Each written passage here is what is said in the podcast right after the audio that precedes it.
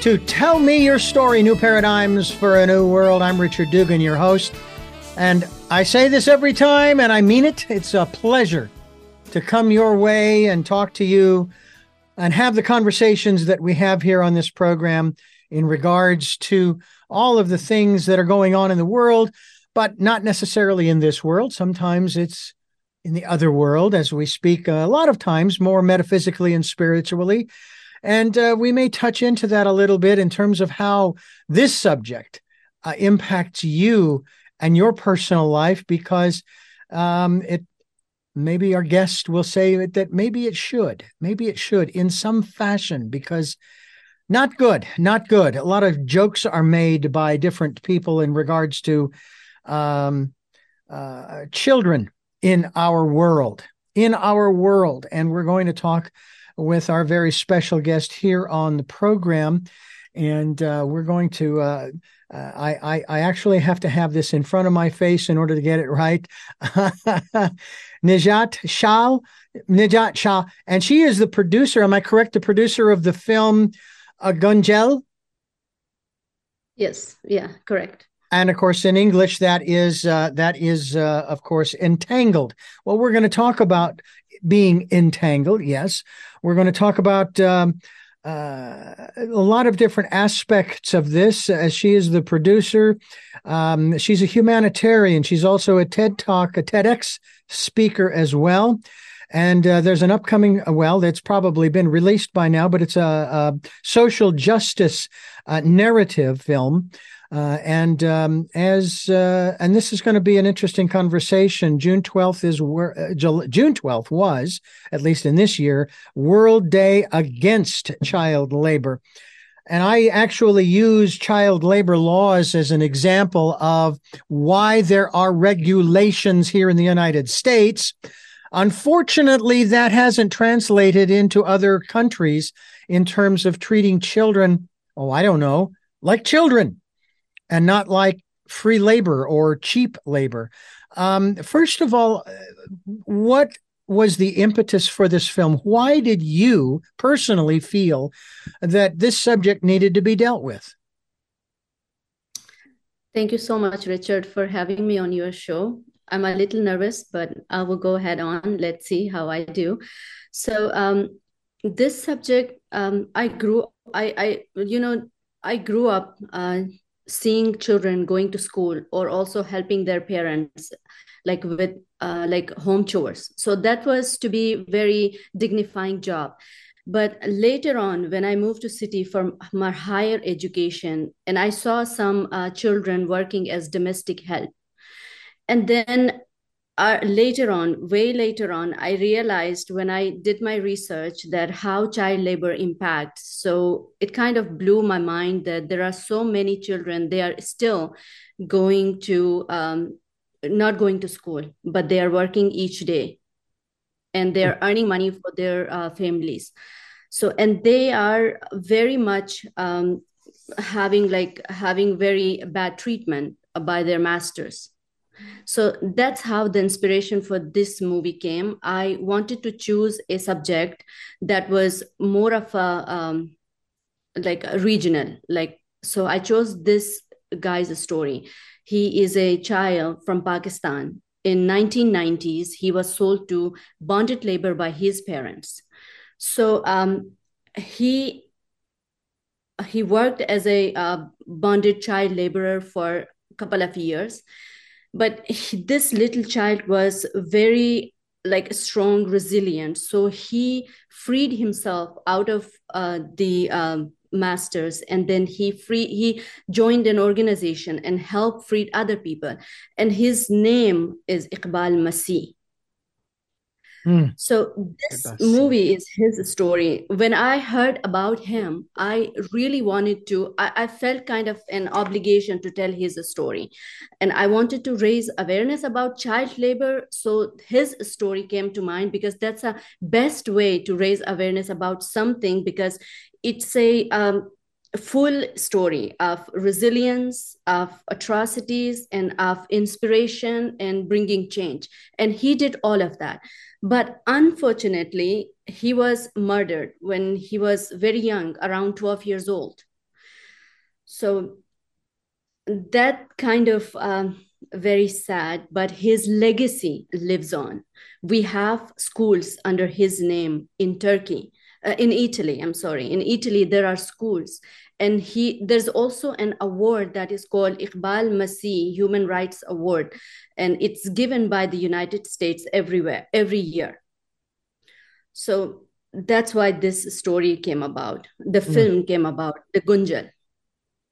Gunjal is a, a film. It, is it available in theaters or just uh, on demand right now uh, richard this is not released yet and not we yet. are um, yeah not yet so it's available nowhere yeah some of the information that uh, was passed on to me uh, from uh, from you and your organization um, according to the department, this is the United States now, because I think that's the only way this is going to make any sense. According to the Department of Labor, the number of hazardous occupations violations, occupation violations regarding minors in the United States has increased by 94%. Um, another statistic here is that, and that was uh, 94%, and that was in 2015. In the U.S., typical violations include scheduling minors for work, uh, night work, working too many hours, or placing minors in harmful environments. Um, I want to share with you very fast. I'm, I'm not going to belabor this because I want your your uh, your story uh, to come out here.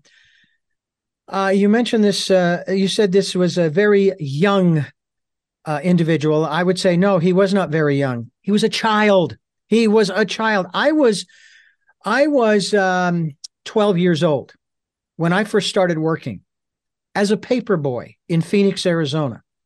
And the big difference between me and your subject, uh, the subject of your movie, is that it sounds to me like I had the choice to work. Yeah. He didn't. Agree. Totally. Um, a lot of people complain in the United States, especially um, during the 2016 campaign, about regulations. And people, and I, I would agree here in California, for example, regulations have run amok. They've just gone berserk. But the reason why regulations were instituted in the first place, and I'm assuming probably the earliest were maybe back in the 18, maybe early 1900s, was child labor laws because companies, businesses, my, even mom and pop shops did mm-hmm. not do the right thing. Is uh, are there in other countries where we have where you ha- where you see this problem existing uh, with underage? Uh, uh I guess the best way to put it is forced labor. Uh, are there regulations that that oversee this and they these people just haven't been caught or are there no regulations in some of these countries and they just don't care they're to whatever it takes to keep the economy going which seems to be the most important thing they're going to do it you know richard you just uh, said very you, you brought a very good topic it's about it's not about like one place like pakistan or uh, Bangladesh or Middle East or any place. It's about the whole world because children literally are the future of our this generation of the world, right? So if we do not take care of them, then we will have a bad world to live in.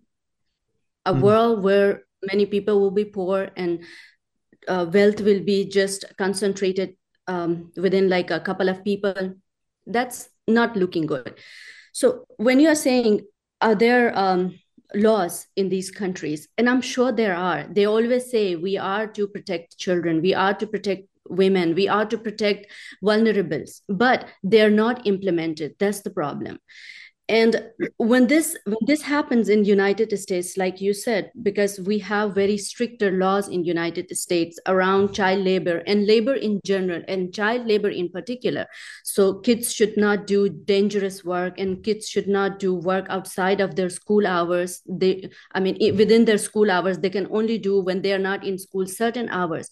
But what really breaks my heart is when i see united states some of the states in united states getting rid of those uh, protective laws or kind of uh, relaxing those laws to fit the need of uh, like maybe there are many immigrant children are coming in in the united states and uh, the economy is not doing as amazing. So the officials want to put those children to work. So right now um, like our neighboring uh, state in arkansas i heard that uh, they have relaxed the laws where if a 13 year old child comes in and asks for a job and then um, that child he or she says that i'm 16 years old you you do not need to ask him or her. You can just give them the job that's fine. And that's bad. That's like legalizing child labor. Mm-hmm. so when this happens in united states it's more alarming and it's more upsetting and it's more dangerous because all the other countries third world countries will get away with it and say hey we are poor. That's why a family of six or nine has no other option other than sending their kids to work. But what about united states? I mean what about the developed countries where child labor laws are uh, being relaxed day by day? Mm. Your website this is, this- adur adurproductions.com a-d-u-r Yes, Adur Productions. All right. That's the website we're going to be linked to as we continue talking with our very special guest here on the program on Tell Me Your Story. I'm Richard Dugan, your host, and uh, I cannot thank you enough, um, Nighat Shah, for joining us here on the program and talking about the film. Uh, I'm guessing this is a documentary, correct? Or is this is this with actors and so forth? Uh, Richard, it's a narrative. It is a narrative, yeah, okay, and it is fictionalized biopic. Fictionalized biopic. It's narrative, and there are characters that are not. Some characters are not real character in there. Okay, so it so is we called. Have taken some uh, like uh, creative liberty in it. Okay, Gunjal, which is in translated entangled if i remember correctly and uh, we uh, it's not released yet but it soon will be and i'm sure that going through the website which is uh, adurproductions.com. That's A D U R productions.com. As I said before, we will be linked to that. You, uh, you are, uh, um, if I am uh, reading some of this information correctly, you're an impact investor, philanthropist, producer, humanitarian, TED Talk speaker. Uh, you you've got a lot of hats that you wear. I only wear one. um, yeah, literally but yeah, exactly. Literally for you and for me. Um, but uh, let me ask you about this aspect of um, uh, obviously humanitarianism. You're focusing with this film on children, um, and I and I say this as an observer of the plight in the United States. Mm-hmm. You talk about how with the government and the laws, they say we are trying to protect the children. Their children are our future, which, by the way, I can't stand that phrase to put that kind of a burden on a child. Let the kid be a kid. Let them play. Let them have some fun until they're, I don't know, in their preteens or teenage years. Um, you know, let them enjoy, you know, because they, they bring joy to us when they do that. Anyway, um, but here in the United States, they say we care about our children, and especially when they uh, want to talk about, for example, uh, the the the laws in terms of a woman's right to choose or not choose, and and they say we care about our children, and yet they do nothing about the mass shootings in various locations around the country, including the schools, the places of learning where kids should feel safe the worst I had to deal with was other kids being bullies to me. That was the worst. And I learned how to run. I was very good in track and field, by the way. Um, are you are you getting more support from people who maybe used to think differently maybe used to feel that hey you know we've got to do what we need to do for the economy. And i'll be honest with you yeah i know we need money to buy the food and the shelter and the clothing and the fuel for the vehicle and so forth. But from my this is just my own personal belief. I don't know about yours. I'd love to hear about your beliefs on this. Um in in our bible in the christian belief in the christian philosophy it talks about jesus saying to the disciples his followers who are worried about what they're going to eat and where they're going to sleep and what they're going to wear. He says do you see that bird up in the tree? You see that bird up there? It doesn't work. It doesn't toil. And yet it's taken care of. And yet you are a child of the divine. How much more will you be taken care of uh, so the economy can go to heck in a handbasket from uh, uh, on one level because we need to be trusting in that higher power, however you see that. What are your thoughts in that regard? Is is too much being made of this economic thing that has been created by man? Oh, of course. Yeah. I'm a Muslim. I'm a firm believer in what you said, actually.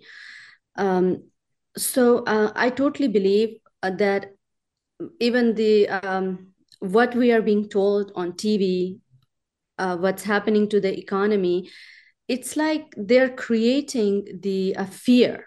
So some like for the benefit of certain people. So I always see that there is there's so much positivity, but usually we only hear the negativity because uh, negativity sells easily, I guess. So this is my belief. Tell me about your upbringing. You said you are you are Muslim. Uh, in what country are you living these days? I'm in the United States. I live in Tennessee. Really? So I, yes, that's why I talked about uh, Arkansas because Arkansas is very near to us, and like when I follow the rules and laws that are being changed, one of them that breaks my heart is when uh, child protection laws are being um, relaxed. It's it's sad. So I was born and raised in Pakistan. So I I'm born and raised as a Muslim kid, Muslim woman. So that that's where was my upbringing, and I had a very nice, very kind childhood. My parents were one of the best parents, I could say.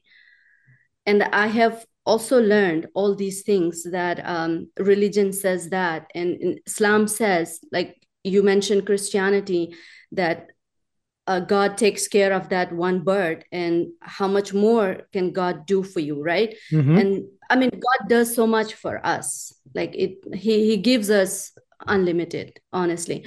So the same thing like if you like you also talked about the gun laws and all those right? Mm-hmm. so islam, islam says that if you save one one life that means you save the humanity. So i don't know where you stand what's your belief but gun laws should be tighter strict. So not everybody has access to law these guns. So yeah. these shootings are going on. Every day we hear about this shooting and that shooting. And it's funny when um, i was in europe recently on a tour. So we were touring switzerland. And our tour guide was a swiss woman. And she was telling us this was a big debate that how in united states how scary it is in united states of, of, of gun violence. And we're like no we, we are okay because we live i live in memphis and we feel safe. And they were telling us that in switzerland people are kings and queens of referendum. They do referendum for everything that they want to change. They want to bring uh, new laws and stuff. So they banned gun guns through referendum because they thought they were having so many gun violence and so many gun violence for them was only one death, gun related death. That blew my mind. I'm like, that can happen in some part of the world, but it won't happen in United States. No, unfortunately. And of course, uh, our Second Amendment does not define what is arms, you know, uh, the right to bear arms or weapons or guns, whatever. It doesn't specify what yeah. arms you can bear, what that what you can have, uh, and I, I take it to the most lo- uh, illogical, ludicrous uh, end of the spectrum and say, all right, I want a nuclear bomb. It's my right to bear arms. So if I want a nuclear bomb, I should be able to have a nuclear bomb.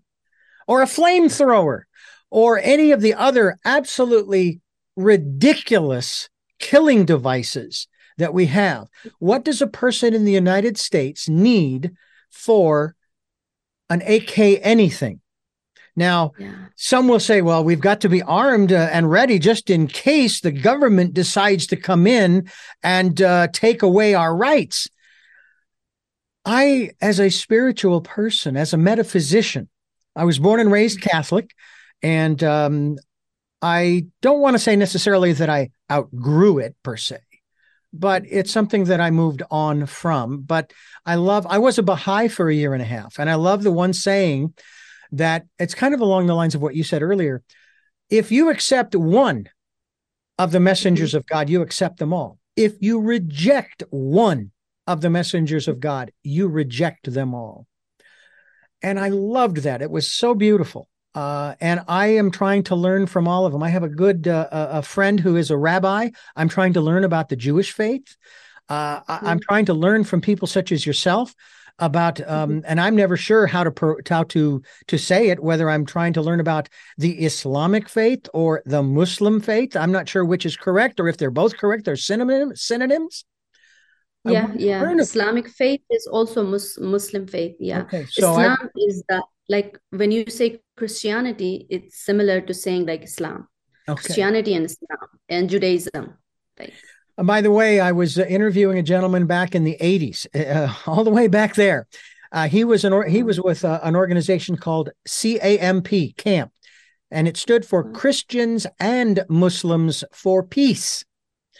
And he said in the interview that Christians and Muslims have more in common than do Christians and Jews, which I thought was really interesting. Probably offended a lot of people. Too bad. Um, because we have been sharing misinformation about our history for uh, probably centuries. You think about Christopher Columbus. I'm sure you've heard the story of Christopher Columbus discovering America, but yeah. he didn't. Leif Erikson did. Leif Erikson discovered I've America. And I'm still trying to figure out why it's called America when they, you know, for some reason they gave Amerigo Vespucci, I guess he was an Italian, uh, he gave him that honor and named this country America. So anyway, that's kind of uh, a side point. Let me ask you about uh, before we move on here uh, about when you, when will this film be released for those who are listening? I know you mentioned it earlier, but I'd like to have you say uh, tell us again. And where will they be able to see it? What if there's any cost? And how can they learn more? And for that matter, how can they get involved in, if I'm correct, this cause of getting these 200 million children around the world released from these forced labor situations to just be children? Yeah. So, uh, first about this film, um, we are planning to release it end of this year after it has the festival run completed. After that, we will release it. We will have limited release in different uh, regions of the world. So first, uh, probably we'll release it in Pakistan because uh, the story is coming from Pakistan, and we have some uh, A-list actors and actresses from Pakistan. So we'll release it there. We'll release it like in uh, cities, like in one or two theaters in different cities. So it's not going to have a massive release, of course, because it's an indie film, and I still we still need to find like distributors who are willing to distribute in their cities or in their regions. And your second question, and how can people be involved in saving children? Well, there are many ways, and I found one of the way to be amazing is telling the stories of social justice uh, violations and raising awareness. My way of being involved is through film and through narratives that how can we fix certain things that are not right. And I also give, like, try to give to uh, foundations who are working. And I found out there uh, there's one uh, one person who is Indian, uh, Kailash Satyarthi he received Nobel Peace Prize in 2014 with uh, he, he shared the prize with Malala. So he has organization um, to um, save children from slavery, basically forced labor or bonded labor. so you can give to his organization and there's nelson mandela organization you can you can give or um, to their organization and also volunteer so there are many ways. And one more important thing like as consumers we consume a lot. We have to be uh, I, I will give you an example. Recently we were in uh, italy and we went to buy um, some some artifacts some uh, and also some carpet for our home. And my daughter came there and said mommy before buying anything you should make sure where are they made and who made them because this is what this is this is who you are all about right? This mm-hmm. is you are about that you take care who is making what and whether you should consume it or not. Because we as consumers in the united states give like a power to uh, these people who are employing child laborers mm. so that's the best time, can do and, yeah. I, yeah. I, yeah i have a hard time buying even from china not because i have a problem with china. I have a problem with their yeah. products. They're garbage and we get reports every so often that, oh, the kids' toys that they're buying at Christmas made in China, oh, the paint's got lead in it. Uh, so those can't, we can't buy those. And, and, and I still remember this crazy story, had to have been 20, 30 years ago, uh, a, a, supplement called L-tryptophan uh, that was imported. Apparently, mm-hmm. a total of 400 people in the United States out of 350 million had some mm-hmm. adverse re- reaction to it. I don't know if they died or not. I hope not.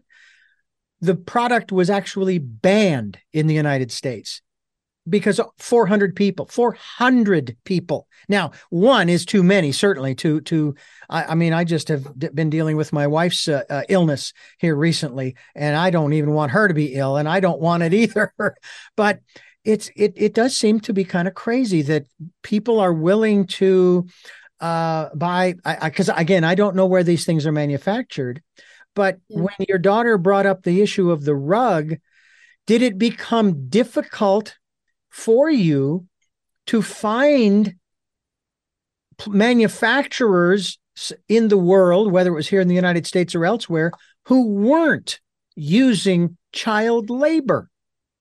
Uh, because it, it seems like it's permeating our uh, production lines, as you've talked about, around the world. Around the yeah, it is very difficult to actually know who is making what and where are they making it and how they are paying their employees. It's difficult. And there are some companies, I don't have them off of my hand, but I can send you a list. They do the research and put some good companies up on their website. Okay, good. Yeah. That's good. Uh, I know that you've got some solutions. We want to talk about those solutions as well. As we continue here on Tell Me Your Story to talk with our very special guest, Nighat Shah about the film that will be released soon after it makes the uh, the festival circuit, uh, Gunjal, uh, which is translated, uh, as you said, from Pakistani, if that's the right language. Uh, Entangled is the title. The website, by the way, for you to find out more and probably find that list. It would be good to have that list as well adurproductions.com. Adur, A D U R productions.com.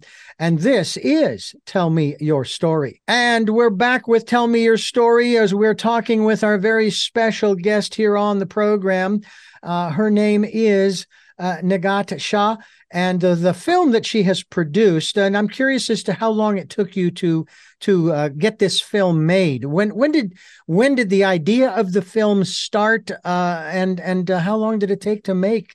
And it sounds like you made it in uh, primarily Pakistan. Um, it was um, the production happened in Pakistan, but everything else happened some in India and some here in United States. Like editing post production was mostly done in united states and in india and some in pakistan.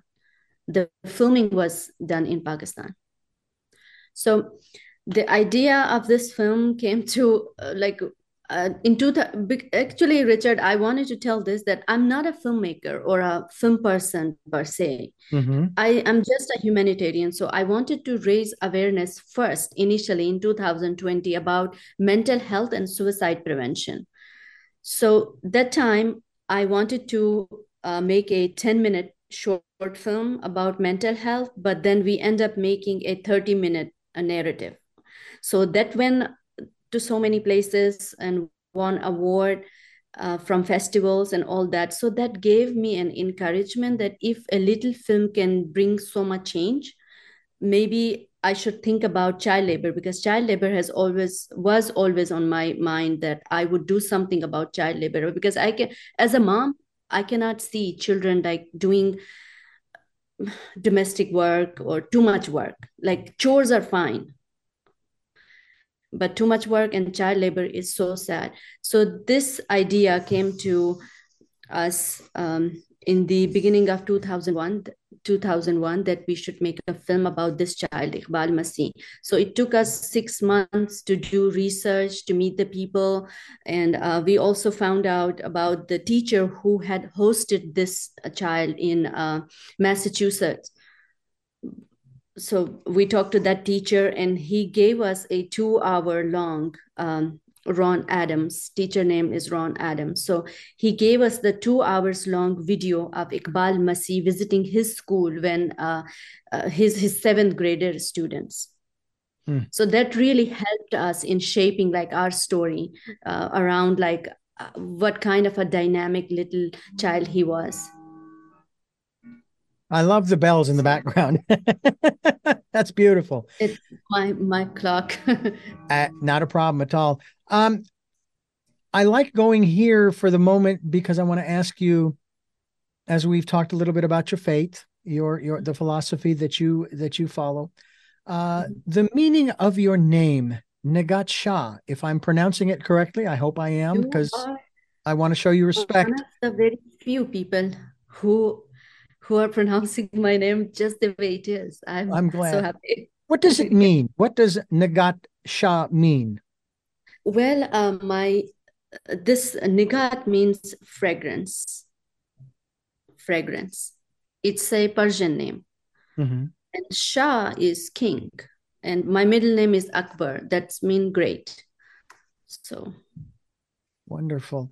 You've also produced another short film called This Bank of the River, which uh, apparently has received some uh, very critical acclaim, a wonderful uh, a critical acclaim for its stark portrayals of, as you were talking earlier about the subject you were initially starting out on, suicide and mental health, which is uh, the next the next big pandemic that we are now dealing with, though it's not being called a pandemic, but at least now we're having the conversations. Are you happy about that aspect of it? Um, really, what happened is when um, you know, uh, I'm from a very small mountainous region in Pakistan. And in my town, for the past 10 to 15 years, we have been hearing so many youngsters committing suicide. But anytime there's a small news, I never saw a big news about like somebody committed suicide because, okay, when someone, one person commits suicide, it's not a big deal uh, for the whole community or for, for whole country. But if in one region or in certain regions, there are many children, many youngsters, youth committing suicide, that's an alarming thing. So I never saw in the um, like mainstream media of Pakistan uh, talking about mental health and suicide problems and what's going on in these regions.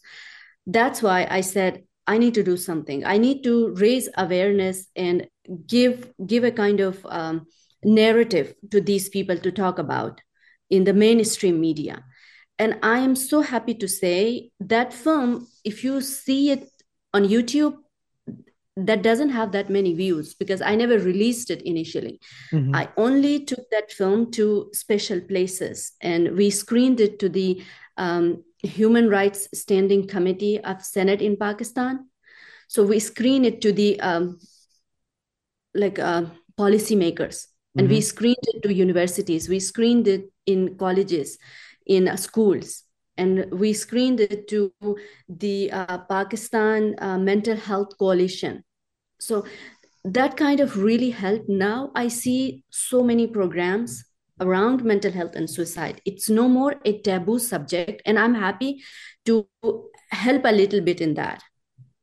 Mm. And now one of the big universities in Pakistan and hospital, Aga Khan University, has started a. Um,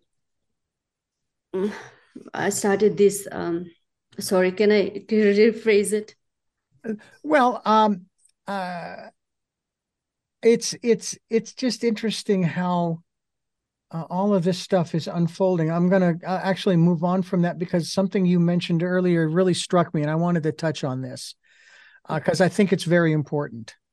Um, you you touched upon it earlier, and I'm going to read this here. Several high-profile investigations involving child labor have been in, exposed over the past year, including the use of child labor in Hyundai and Kia supply chains. Where? Not in Pakistan, not in China, in Alabama, as JBS meat packing plants in Nebraska and Minnesota and as fast food chains and at fast food chains, including some of your favorites, not mine. I don't go there anymore McDonald's, Dunkin' Donuts, and Chipotle. And the reason is because uh, include that they include excessive or extreme poverty, war, regional economic instability, and natural disasters. Now, I can ex- I can accept the whole natural disasters thing. Uh, but the the other four, or actually that's three, the other three, they don't have to exist. And yet, it has been said, and I don't know if you've uh, looked into this at all or not. It has been said that there is more than enough food on this planet to feed everyone over, even though there are over 8 billion, uh, multiple times. There's more than enough food. That's not the problem. It's the distribution which unfortunately it sounds to me like it's being um, manipulated by the powers that be, the various governmental bodies and so forth, the the corporations and so forth. Oh no, we're not going to be sending money, uh, food to uh, this impoverished place. They won't. They won't. They won't even know what to do with it. It's food. You eat it. You knuckleheads. It just seems to me that that uh, I'm curious uh, let me, and I'm going to back this question up. Have you noticed since you've been on this this uh, this campaign, if you will, uh, this this crusade, this humanitarian crusade? Have you noticed changes for the positive, for the good in some of these countries that you have been talking about or talking and speaking in uh, that have started to say, you know what, we've really been doing a deplorable job. We we need to do better and they're starting to do better, or is it just getting worse and worse around the world? No, I think uh, there are countries they are doing very positive thing. And during our visit, like uh, I, we, I attended Cannes with my family and my friend um, this recently, uh, last uh, May. So we happen to see what France is doing and also in Switzerland. I was very inspired what was happening in Switzerland and they don't do so much wastage. And they somehow they reshare or redistribute what is um, what is left over.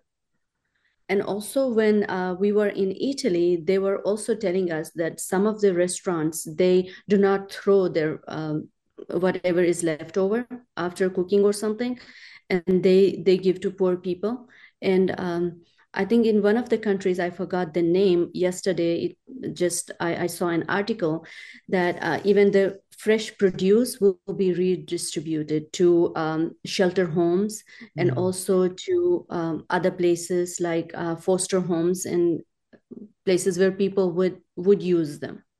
So uh, places are improving in those things. I think some places in united states people are doing it mm-hmm. but not as a, a national strategy. If you do it it's way better. It's like you said there is so much food for more than billion people in the world. It's just the greed of that certain um, corporations mm-hmm. that is letting this uneven or un um, what do you say unfair distribution of wealth. Yeah and I'm not advocating the redistribution of wealth per se. However, uh, it does seem to me that there there is a way for people in that percentile, if you will, that high bracket, uh, mm. to do a little bit more. I mean, how many cars and boats and planes and whatever do you really need? And I'm, you know, and it's like, okay, so you say you want a thousand. All right, well, that's what you want. I got that. Okay. But have you ever thought you're not alone on this planet? You've got some solutions here better economic support for families, increased focus on children's education, universal ben- child benefits, uh, and also uh, keeping up to date with the information, the information which is available online uh, in reports published by the UN, UNICEF, and the U.S. Department of Labor. Uh, we also ask you folks to uh, be an informed consumer. Tell your Congress, congressional representatives uh, who aren't involved in uh, vendettas, if you can find one, uh, to support child protection laws. And you can go to ilo.org. I'm going to give these out. We won't necessarily link them. I'll see what I can do to put them up with the YouTube video. UN.org and DOL, Department of Labor.gov. That is, Department of Labor.gov. We are talking with our very special guest here. She is actually uh, the producer of uh, Gunjal. Her name is uh, Nighat Shah, and you are listening. Uh, you are listening to Tell Me Your Story. I got uh, started here with this program about 40 minutes ago with our very special guest, Nighat Shah, and we're talking about Gunjal. It's the movie. The translation is Entangled, uh, about, uh, again, a Pakistani a young man, correct? Who yeah sadly was was martyred because he was trying to make things better. At the age of 12, the same age I started delivering newspapers in the United States back in 1972. Uh, and um, obviously, there is hope because you're involved in this. You are trying to help people. Uh, are you seeing the the the the ranks grow through your website or some other um, some other logistics or analytics, if you will, um, that are saying, we're going to join you. We're going to do everything we can to to make changes in our country or in our community. If it's the United States, and I don't know about other countries, uh, but in their particular state or province uh, or town or city or hamlet, what have you, are are you seeing uh, more and more people jumping on this and saying, "Look, we've if if this civilization overall is going to have a future, we've got to do something now. Yes, uh, people I have spoken to so far, they're so enthusiastic about the cause, about raising awareness, about helping in whatsoever. Recently, I spoke to one of the uh, award recipients of um, Iqbal Masih Human Rights Award, and she said she is fully on board. Uh, Lalita is her name. So she's from India. So yes, there are people who are uh, trying to help and who are um, want to ra- who wanting to raise awareness about child labor and the issue, and about the film. Here, one thing that I want to just uh, mention that the story is from 1990s Pakistan. So oh, this wow. child was murdered in 1994. So after that you would ask me have the laws being better? Is there child labor or not? You just saw that we found out there is child labor in united states so no. So there are domestic children children who are in domestic child labor children who are in bonded labor so it's increasing. It's mm. increasing more now than in 2015 that's what my computer tells me internet tells me. Wow it just seems absolutely bizarre. Uh, it really it does. It is bizarre, yeah. So children, school children needs to be in school, need to study, need to read, but they don't because they can't. That's why they are working and they are sold or they are forced. Mm. Is is I'm curious, is any of this does any of this have to do with this this other area that is still tied into this because it's dealing with uh, children uh, mm-hmm. these uh, sl- sex trafficking uh, organizations and groups around the world. Is this uh, also part of this or is that something that is separate only because of the subject matter not separate because this is dealing with children as well as adults but we're focusing here on children today? Yeah yeah that that's tie-in but like you said it's not different because it's not different because it's also children but it's mm-hmm. different because those children are used for something else. These children are used for making things. And i'm not saying that children who are bonded labor are not being taken advantage in that sense. Mm-hmm. so you never know. Uh, children go through a lot a lot of atrocities and uh, they've been beaten up they've been abused in multiple different ways Mm. That list you referred to earlier of manufacturers who are doing the right thing, they're not using uh, children, I would guess, what, under the age of 16 or 18? Is there a, a, from your perspective, covering all of this for the number of years you have, is there a, an appropriate age at which, yes, this young person can go ahead and go to work? But it has to be their choice. We're also talking here about forced labor as well. That's that's also the aspect of it. Yeah, what kind of work these kids can do? That's very important. Like my my daughter started working in Subway sandwich shop when she turned 14 years old. That's okay. Mm-hmm. Right? And she she would work there after school.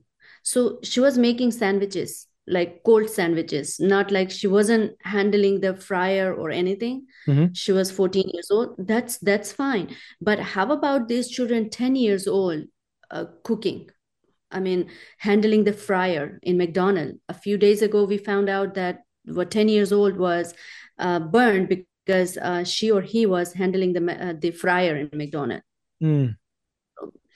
those are dangerous work for children but not for adult so we yeah. have to see. Children like 16 years old can go to work and probably can handle the fryer i would say and not younger than that. Yeah.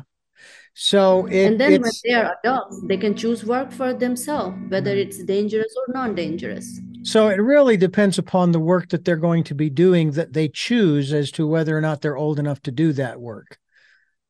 Yeah. And also education is important so school age children should not be working when it's time to go to school. Yeah yeah they need the they need the education which is a whole nother subject as well here in the united states especially because many of the schools are not even teaching the fundamentals. And um, uh, the kids are coming out of grade school going into high school they probably still can't read. They go through high school and they probably still can't read and do basic math um, I used to argue that that college is not the place for the remedial courses.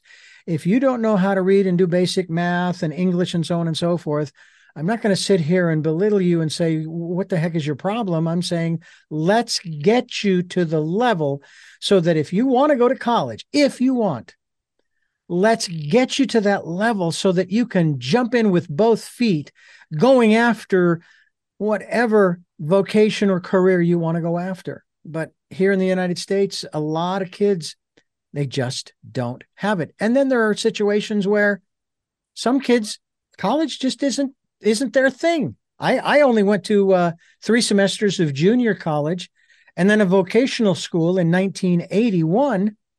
And that's all of the formal education beyond high school that I had. And here I am today talking with you here on the program. That's that's amazing. But the thing is, yes, like you said, uh, schools need to teach basic skills and basic like reading and writing, and college should not be for uh, going there and now starting to read and write. Yeah. So yeah. college should be, as it says, higher education. And I know I I witnessed that uh, because uh, I was in when I was doing my masters, my my undergrad uh, actually my undergrad. So i had a volunteer program. I used to go to memphis city schools to teach children. So i i came from pakistan. English for me is a second language. Mm-hmm. so but i i took i took on to teach math because i'm pretty good with math. When i went to memphis city schools and i said you know i can i don't want to teach like very young kids because they're hard. You are just teaching them plus minuses and that. I said i would i could handle algebra and uh, the higher level math. So i would teach seventh graders. So to my surprise when i had three or four students who wanted to learn math or english they said they didn't even know how to read. I was teaching them how to read in seventh grade so i asked so many people why is this like this? I mean how how are they in seventh grade if they do not know how to read the third grade book? And they said it's the program that started here during the bush era. No child left behind. So no child left behind they're on a grade level based on their age but they can't read. I think uh, yeah it's um, i was going to say something. I'm going to hold that in my head. Um, I want to uh, tell you folks that this is an important issue. If you really do believe, if you do believe that our children are our future, then you need to do something. Uh, I am doing something by talking here with Nighat Shah about the film uh, Jun, uh, uh, Gunjal. And I hope that you folks will uh, watch the film when it does come out. You can go to uh, Ad, uh, Adur Productions, A-D-U-R Productions dot com we'll be linked to that website so you can see her film. I think it would be very important for all of us to at least watch the movie and and uh, um, get the impact from what she is talking about here on this program which by the way this program is tell me your story.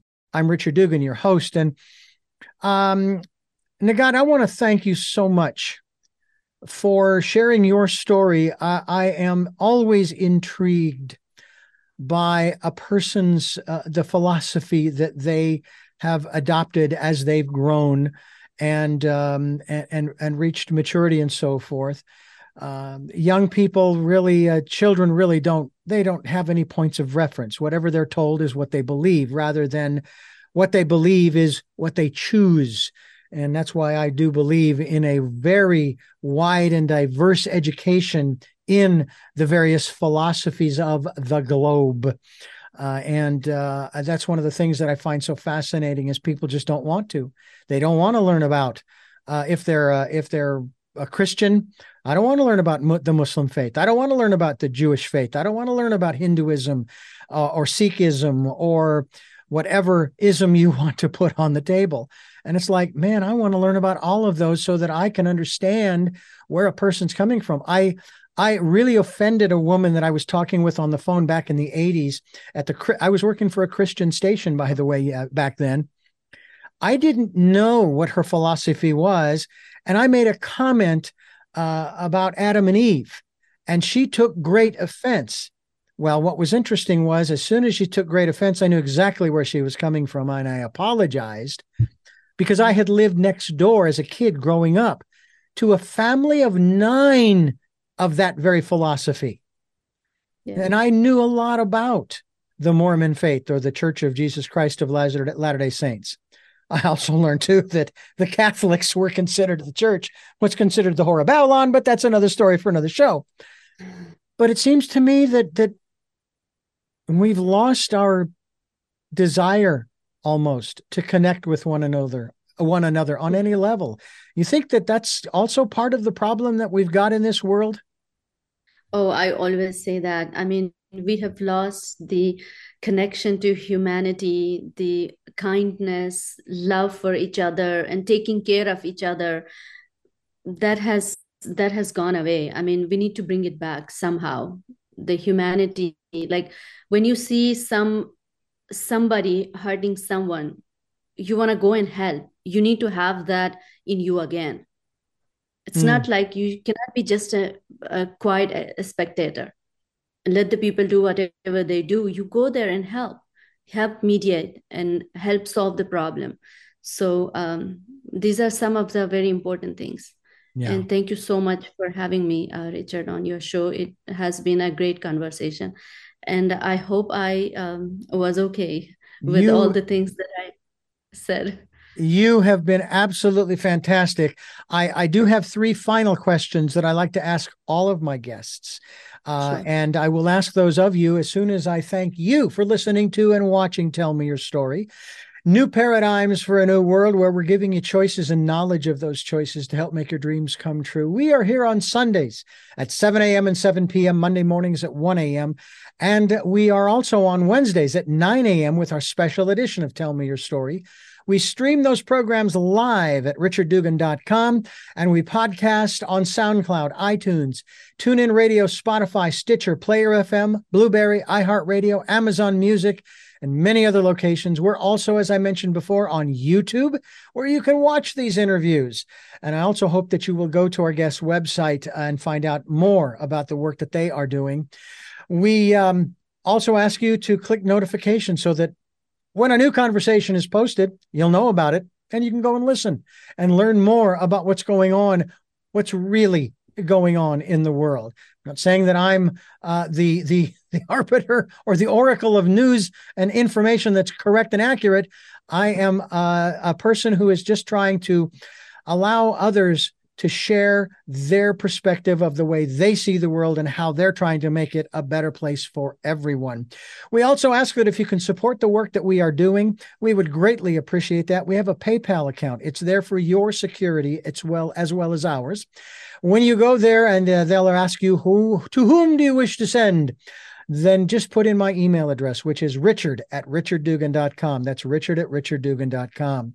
We also ask that you spend time during this decade of perfect vision, the 2020s, going into that quiet, peaceful, calm, still place and listening to that still, small voice. Let it guide you.